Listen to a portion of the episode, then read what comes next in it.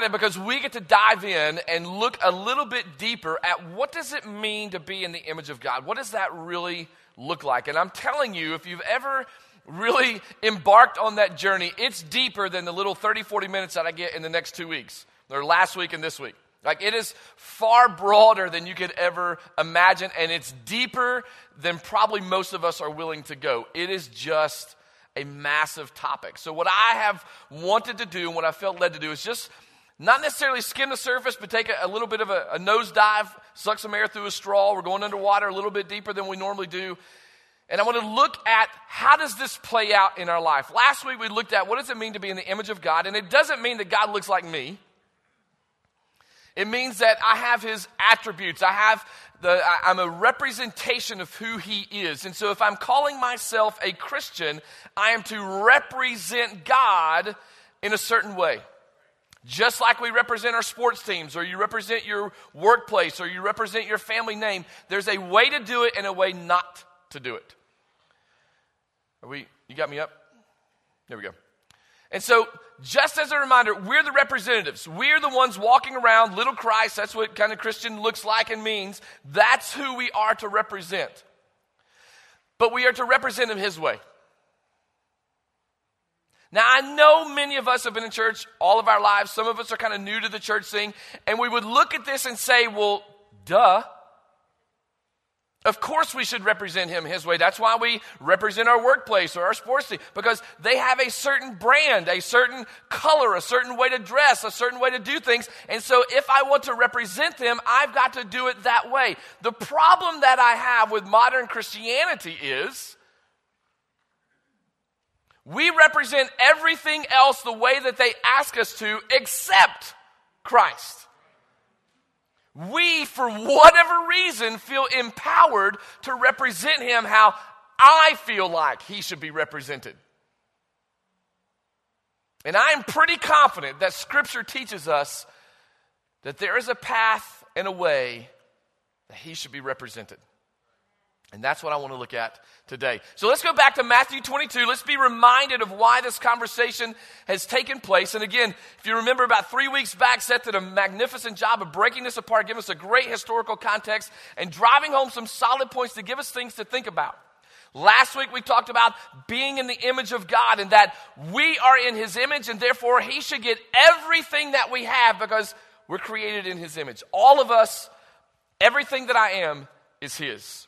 And so in this passage, the Pharisees in verse 15 went and plotted how they might entangle him in his talk, try to trip up the Jesus, the very word of God in the flesh. You're not going to trip up truth. And they sent to him their disciples, which I think is phenomenal because they didn't want to go themselves, so they send their underlings. The Herodians saying, Teacher, we know that you are true and teach the way of God in truth, nor do you care about anyone, for you do not regard the person of men. Tell us, therefore, what do you think? Is it lawful to pay taxes to Caesar or not? They don't care about that. They just want to try to get him entangled in his words. And Jesus perceived their wickedness because that's what Jesus does. And he says, Why do you test me, you hypocrites? Now, I love the fact that he's calling them hypocrites because they're supposed to be representing God. And they're coming at the physical form of God, the living, breathing Word of God, and they're attacking him, trying to trick him and to mess him up and to discredit him. And so he looks at them and says, Ah, I know who you are, hypocrites. He says, Show me the tax money. So they brought him a denarius, and he says to them, Whose image and inscription is this? Again, we talked about last week. For me, the most important part of that is whose image is on here. That to me should have been a key word for them who knew the Old Testament, the Pentateuch, the, the original five, better than anybody. They knew the law and they knew, based on creation, what God did, that they were created in His image. So, image should have been a key word for them. And they say it's Caesar's. And so he says to them, Render therefore to Caesar the things that are Caesar's. If that's Caesar's money, then you got it. you got to give it back to him. Whatever they're asking, that's a reasonable thing to do. But Jesus, in Jesus' fashion, never stops with the answer that we want. He always goes to the heart of the matter, the deeper part of the issue. And he says to them, and give to God what is God's. Now, wait a second, that wasn't part of the question, but it was a part of Jesus' question. Because what Jesus was asking is, I don't care about the coin, but let's talk about the image and the inscription on the coin because there's an image and inscription on you.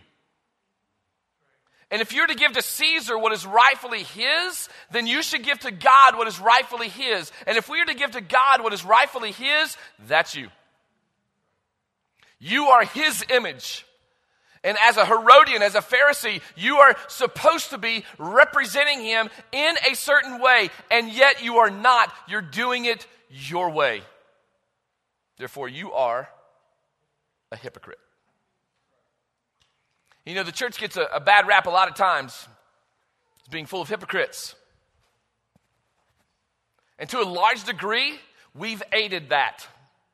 Because we get in here and we raise our hands and we praise God and we amen the strong stuff, and then we go right out and we live exactly opposite of it. Because we're trying to represent Christ how we want to, in my way. And if we are truly the image bearers of God, true representatives of who He is, there is a prescribed way to represent Him, and I don't get to say so. Now, this message might curl some of your toes and might get a little painful for some of you, especially with this first point we're getting ready to hit. Deal with it. You're just going to have to deal with it. Because the reality is, for me, the large part of why the church is failing is because it's full of people trying to do Christianity their way and not following the holiness and righteousness of a prescribed way to represent the very one that created us in his image. And so let's dig in. The two questions that I have right off the bat, because we always ask is, is this How do I represent his image? How do I do it?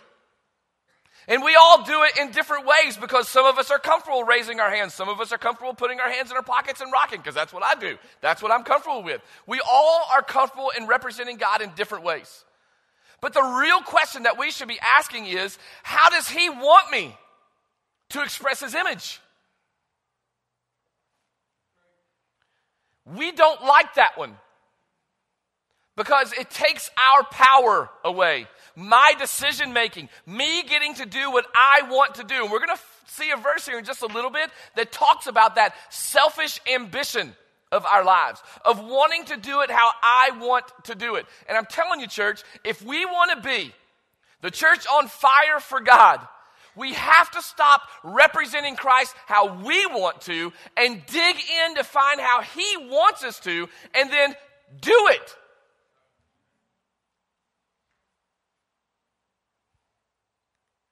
I recognize that's not fun to hear because it may insinuate that some of us are kind of doing it wrong. Can I just say this? It's not about right or wrong this morning, it's about better best. It's about being better or what is best. Now, there are some things that we can do to represent Christ and do it really well. I'm not saying those are bad. But if I'm doing it out of selfish gain or selfish ambition or because I'm not comfortable how God wants me to do, so I'll modify it and do it how I want to do it, then we're talking about that's not best.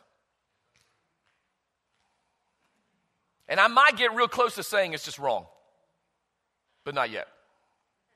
So here's the first one and I, I know, I've read all the books of how leadership strategies of dealing with people that you should deal with a pod, lead off with a positive first and then come in with the negative. Help them out, soften them up, and then I don't do things like that. I hit you with the hard stuff first and then come back and try to build you back up. That's the way it's always worked for me, and if you don't like that, sorry. Actually, I'm not sorry. So here's the first thing. This is the hard one for me. This is the hard thing that I want us to hit first, and then we'll come back and build it back up.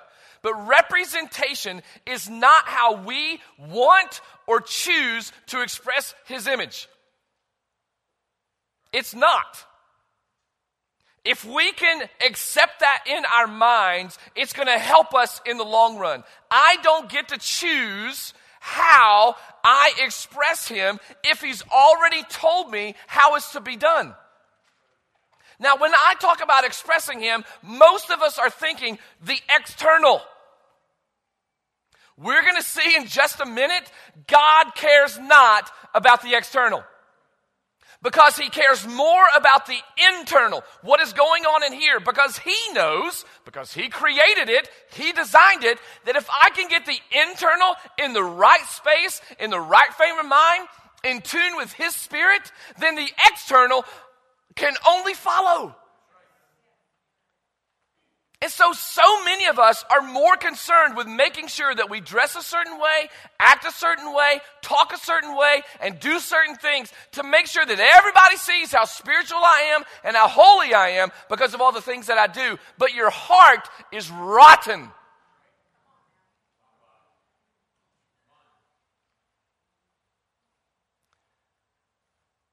We cannot move forward as individual believers and as a church until our hearts are right. Not based on how I define it, but on how He defines it.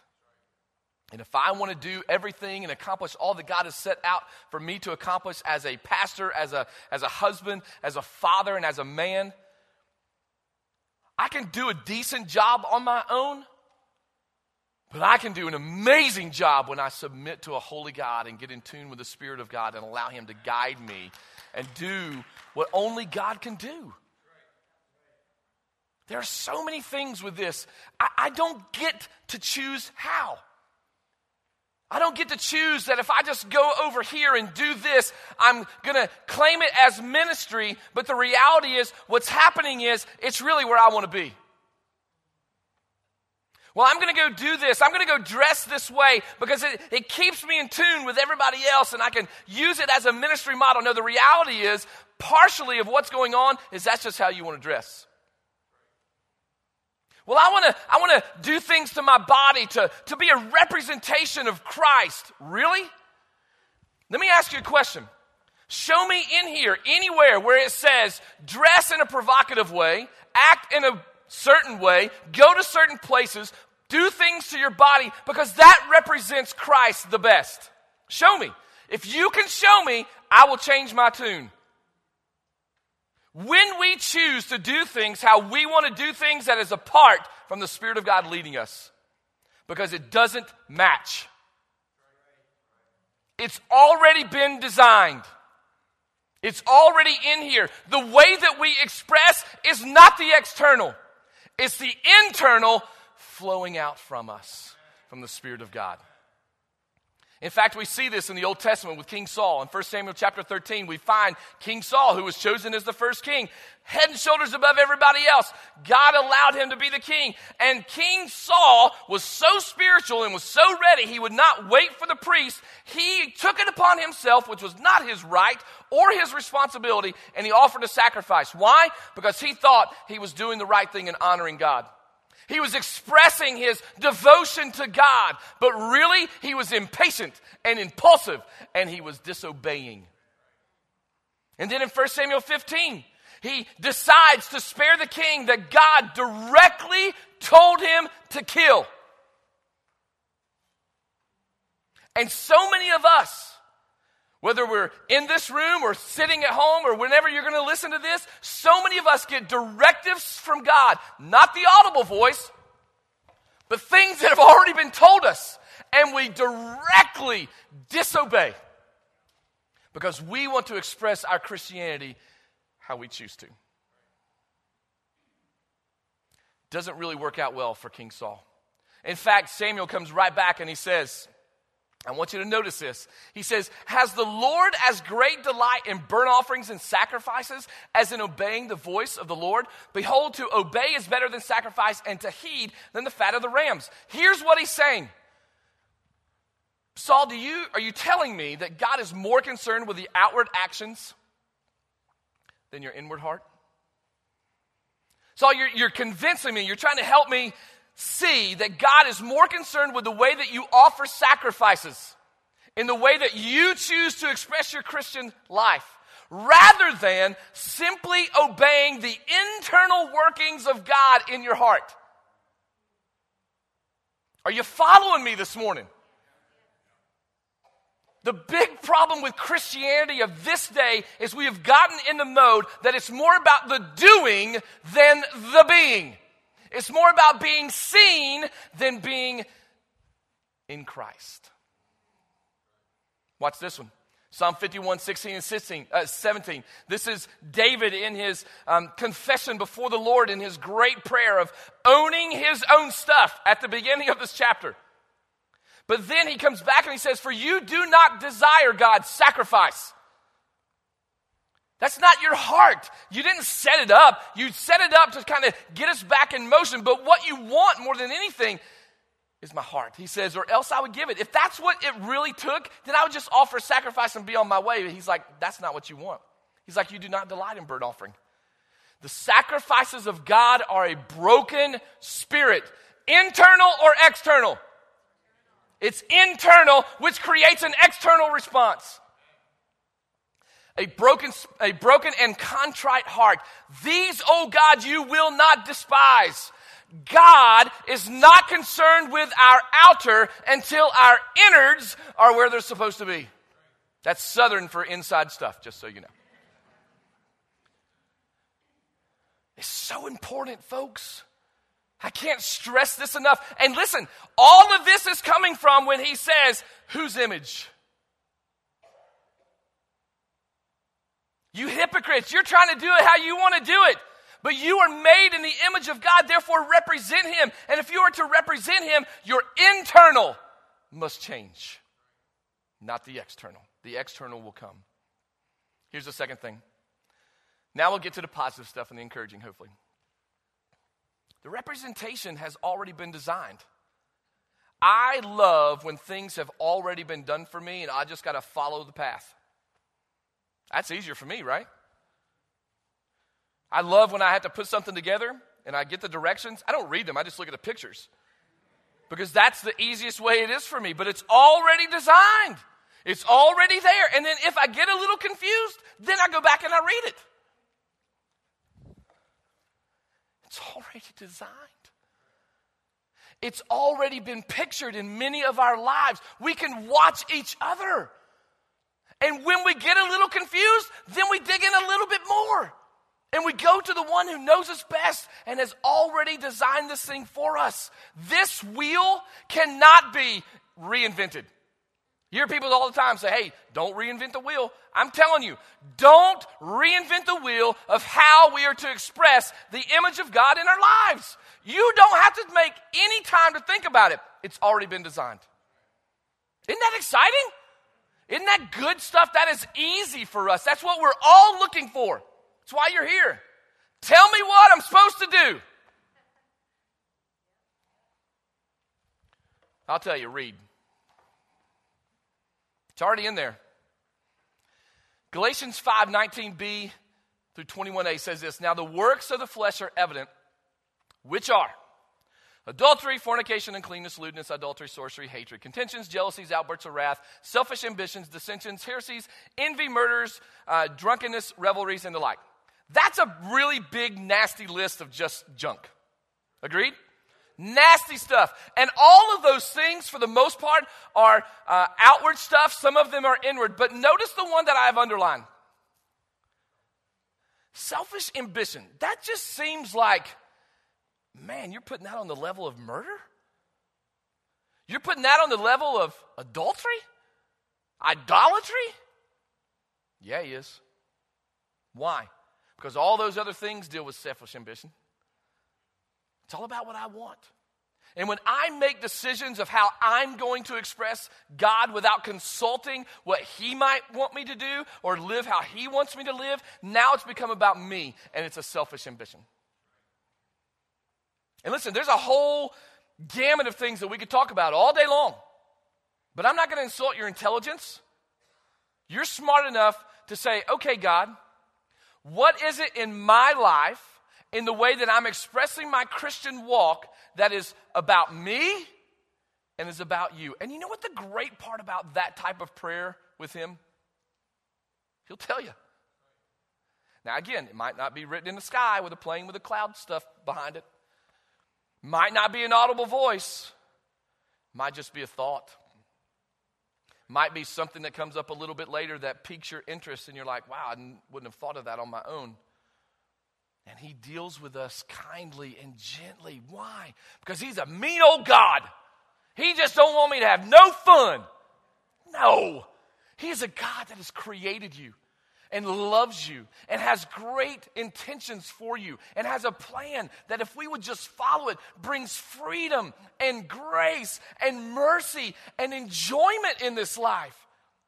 And it also brings hardship. But in those hardships, if I'm in tune with Him, they're not so hard. Externally, they're difficult. Internally, we're good. And so we see that most of the time when we are concerned about stuff, it's about me. But watch what he says here in the rest of this passage. We talk about this passage all the time. I feel like I use it about every five sermons. But the reality is, until we get it, we need to keep talking about it. Because he says the fruit of the Spirit is love, joy, peace, patience, kindness, goodness, faithfulness, gentleness, and self control. Against such things, there's no law. Now, they may be coming up soon, but right now there's not. Do you know why? Because all of those things are internal. And all of these things combat all the other things in the other list. You see, when I think about how am I to express the image of God, well, of course, I've got to be a pastor. I got to preach. I got to teach. I got to lead. That's my selfish ambition kicking in there. Because I got to give back, I got to do something. And I'm reminded of what David and Samuel said. He's not worried about your sacrifice, Alan. What he's worried about is what's going on in your heart. And that's why when I look at this list, this is the prescription of how we are to express the image of God. Because God is love, God is joy, God is peace. He's long suffering. He's kindness. He's so kind and he's so good and he's absolutely faithful and he's gentle and he has self control. Could you imagine if God did not have self control? Forget about it. We don't even exist. And if I am to express the image of God, it is not about my hairstyle, my clothes style, the tattoos that I have, the places that I go, the things that I eat. It's not about that. That is not how I am to express the image of God. How I am to express the image of God is allowing the Holy Spirit to live inside of me and produce His love and to produce his joy and his peace and his patience and his kindness and his goodness and his faithfulness and his gentleness and his self control. That's the prescription. Stop trying to do it in all of these other manners. Until we get this, we are failing. This is the prescription. This is how we are to do it. No other way matters until this kicks in. 1 Peter chapter 2 is a great little verse here. A couple of verses. He says, Beloved, I beg you as sojourners and pilgrims, abstain from fleshly lusts. Now, many of us would look at that when it's talking about all sins, and yes, it is. But I want to help us understand and see that it could be talking about all that selfish ambition within us that we think is expressing Christ in the way that He wants us to do it. But all of those things war against the soul. Because it's selfish, it's about me. Having your conduct honorable among the Gentiles. In other words, when you go outside of here and you live in such a way that honors Christ and expresses who He is, they experience the love and the joy and the peace and the patience and so on. And it gives them something to talk about. Let me ask you a question. Have you ever been at work and a situation arises and you just show grace and peace and self control and love in that moment, even though fleshly you want to rip their face off? But in the moment, you somehow supernaturally allow the Spirit of God that lives within you to come out and express himself the way that he needs to express. Have you ever had anybody come back to you and say, It's not what I expected?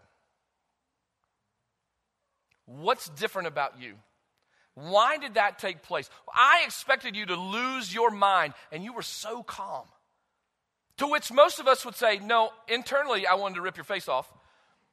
However, there was something else bigger at play. Selfishly, that's what I wanted to do, but there's someone else that I am trying to express and to represent. And so I wanted to show his love and his joy and his peace to you. Why can't we do that?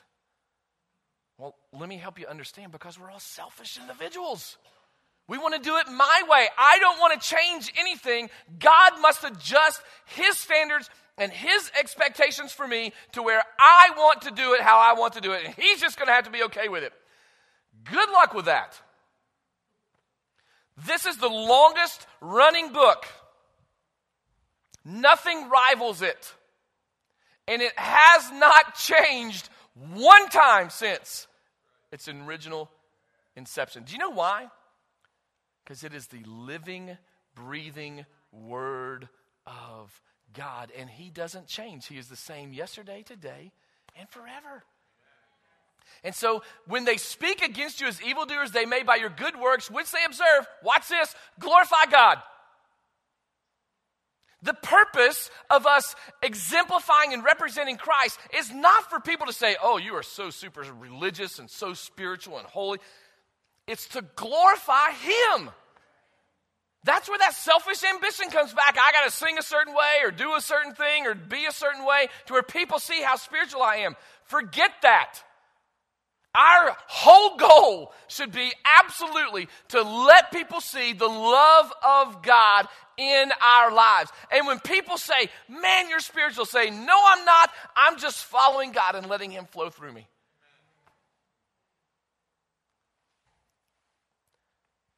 Third and last point is this this can't be on your own.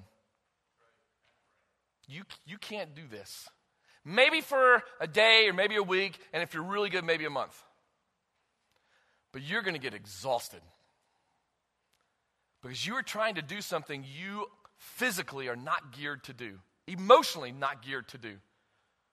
The only way it can happen is through Him. Jesus said, Apart from me, you can do nothing. John chapter 15 is such a great passage. Talking about the, the branch being engrafted into the vine and that branch bringing forth the fruit. And the vine is the one doing the work. We've been reading through Andrew Murray of Absolute Surrender. And he talks about a vine that grew hundreds of yards over to some fertile ground. And that is what supplied the branch to be able to make the grapes. Branch didn't do anything, the vine does. You aren't responsible for certain things. The vine is. You can't produce the love of God, but the vine can. You can't always be joyful in hard situations, but the vine can, and the vine can help you. You can't always be peaceful, can't always be patient, can't always be kind, but the vine can help you be that. Galatians 5 when we get that really nasty list, including the selfish ambition, and then we get the good list of what the fruit of the Spirit does, Paul continues in the next two verses, and look what he says. And those who are Christ have crucified the flesh with its passions and desires. Remember that whole selfish ambition thing of wanting to do things my way and how I want to do it, and God's just got to kind of redirect his own thinking to fit what I want to do? You haven't crucified the flesh with its passions and desires.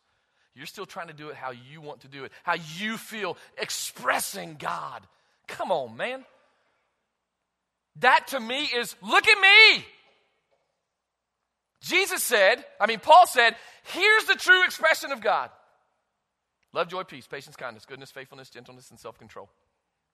Not dress, not anything else. We do the best that we can in our humble little human selves, but the true outpouring of expressing who He is comes from here, not out here. He says, if we live in the Spirit, let us also walk in the Spirit. If you claimed to represent Christ, then you need to walk in Him. Romans 7:18, great chapter. You should go back and read it. It's a really good one because Paul distinctly talks about everything that we all struggle with. Things that I know that I'm supposed to do, we all know that list. I don't. We're all in that boat, just so you know. And the things that I know that I'm not supposed to do, we all have that list. I do it. So that whole chapter is dealing with this. And look what he says in verse 18 For I know that in me, that is in my flesh, me alone, Alan, nothing good dwells. Well, wait a second. I know a lot of good people. Are we talking physical or are we talking spiritual? Got to stop thinking on the physical. They may be good, but spiritually, nothing good dwells. Paul even talks about all of my righteousness is what? Filthy rags. Now you're looking at me and I'm smiling when I say that, and you may be thinking, how in the world can you say that? There's nothing good that dwells within you, Alan, and that all your righteousness that you do is as filthy rags. I smile because it's true. And I know I'm not good enough for him. I know that there's nothing that I can do apart from him that will please him, which only drives me further to his feet at the cross. For to will is present with me. I want to on my own, but how to perform what is good, I can't do it. I do not find. Because apart from Jesus, we can do nothing. But what things were gained to me, Paul says, these I have counted loss for Christ. We don't like that. We are all about the trophies and the awards and the recognition and the admiration. Let's be real and honest. Don't look at me and say, no, I really don't like that. Maybe not to the extent that others do, but we all want to be affirmed some way. And Paul said, scrap all that. Yet indeed, I also count all things lost. Why? For the excellence of the knowledge of Christ Jesus, my Lord, for whom I have suffered the loss of all things. He lost it all and count them as rubbish. All of his accomplishments, all of the climbing the corporate ladder that he climbed, all of that is junk. That he may gain Christ and be found in him. That's good. All of this stuff that we're trying to accomplish out here doesn't matter if I don't find him, if I don't go after him.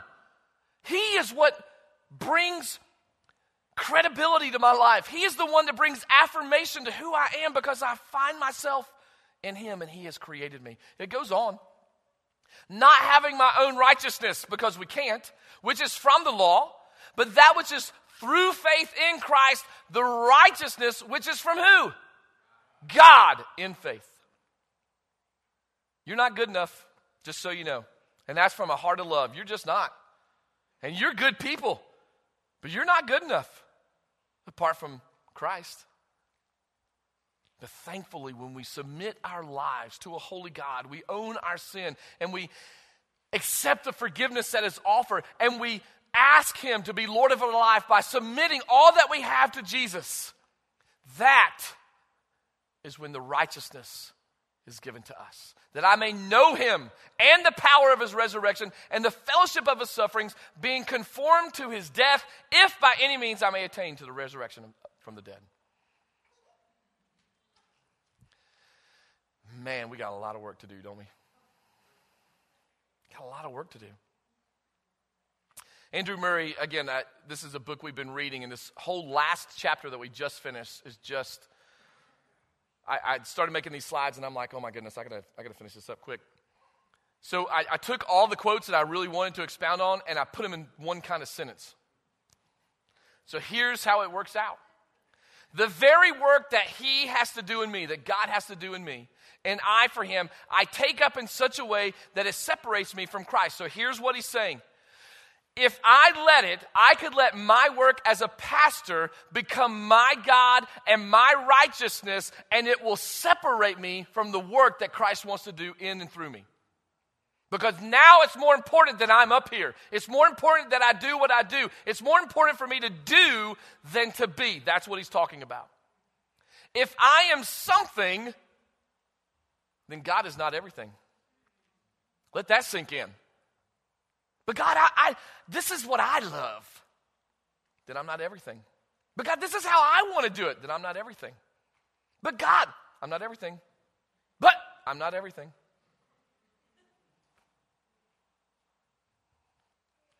That one was a very sobering statement to me.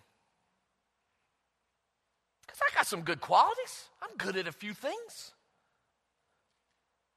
Then he's not everything. Don't confound work with fruit. Love that.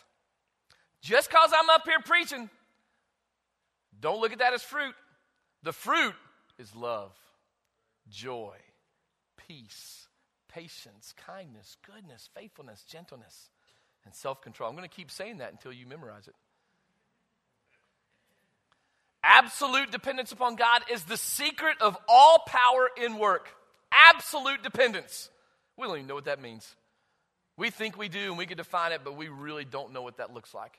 Let us seek to understand that the life of the branch, us, is a life of much fruit because it is a life rooted in Christ, the living heavenly vine.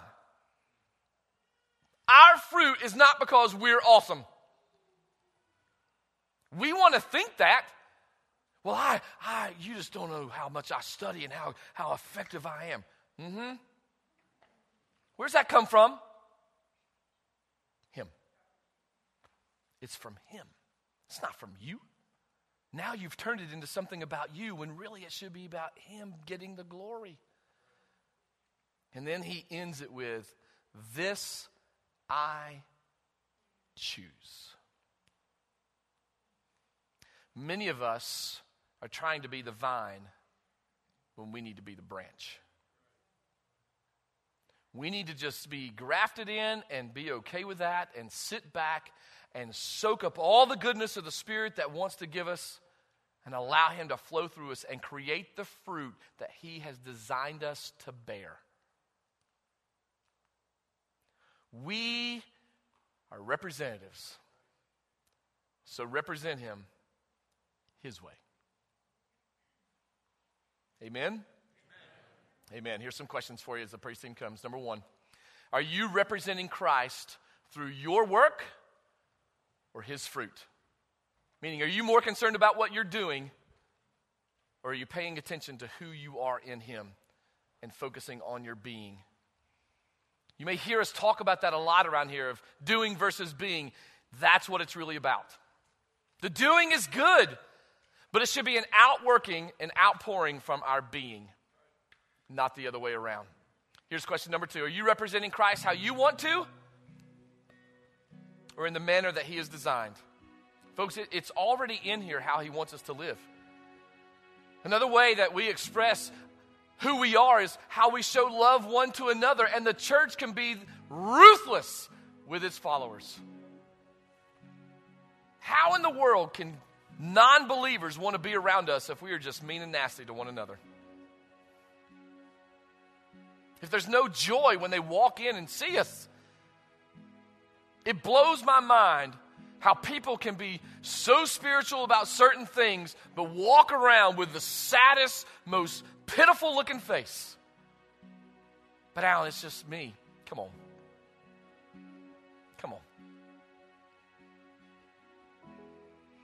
He's already designed it for us.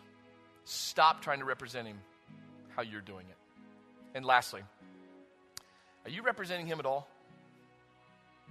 Do people even know that you're a follower of Christ? And maybe you've never allowed him to be Lord of your life. Maybe you don't even know what that really looks like. And this morning you're like, hmm, that seems pretty interesting. I kind of like being engrafted into something else that's going to help me be the things that I really want to be, but I'm realizing I can't do it on my own. Let me tell you how easy it is. It begins with a yes to Christ. It begins with a recognizing of you can't do it on your own, that you need the Creator, God, to be Lord of your life, to trust that His payment for your sin that you can't do anything about was enough by sending His Son to die on the cross, to be buried, and then to rise again in power and in victory to give us the hope and the excitement and the joy of the coming day of the resurrection of the dead. That may be new to you. simply begins with saying, God, I hear you. I'm in. Forgive me of the sins that I've committed that didn't know I was even doing. But I need you. Be Lord of my life. Let me pray for you.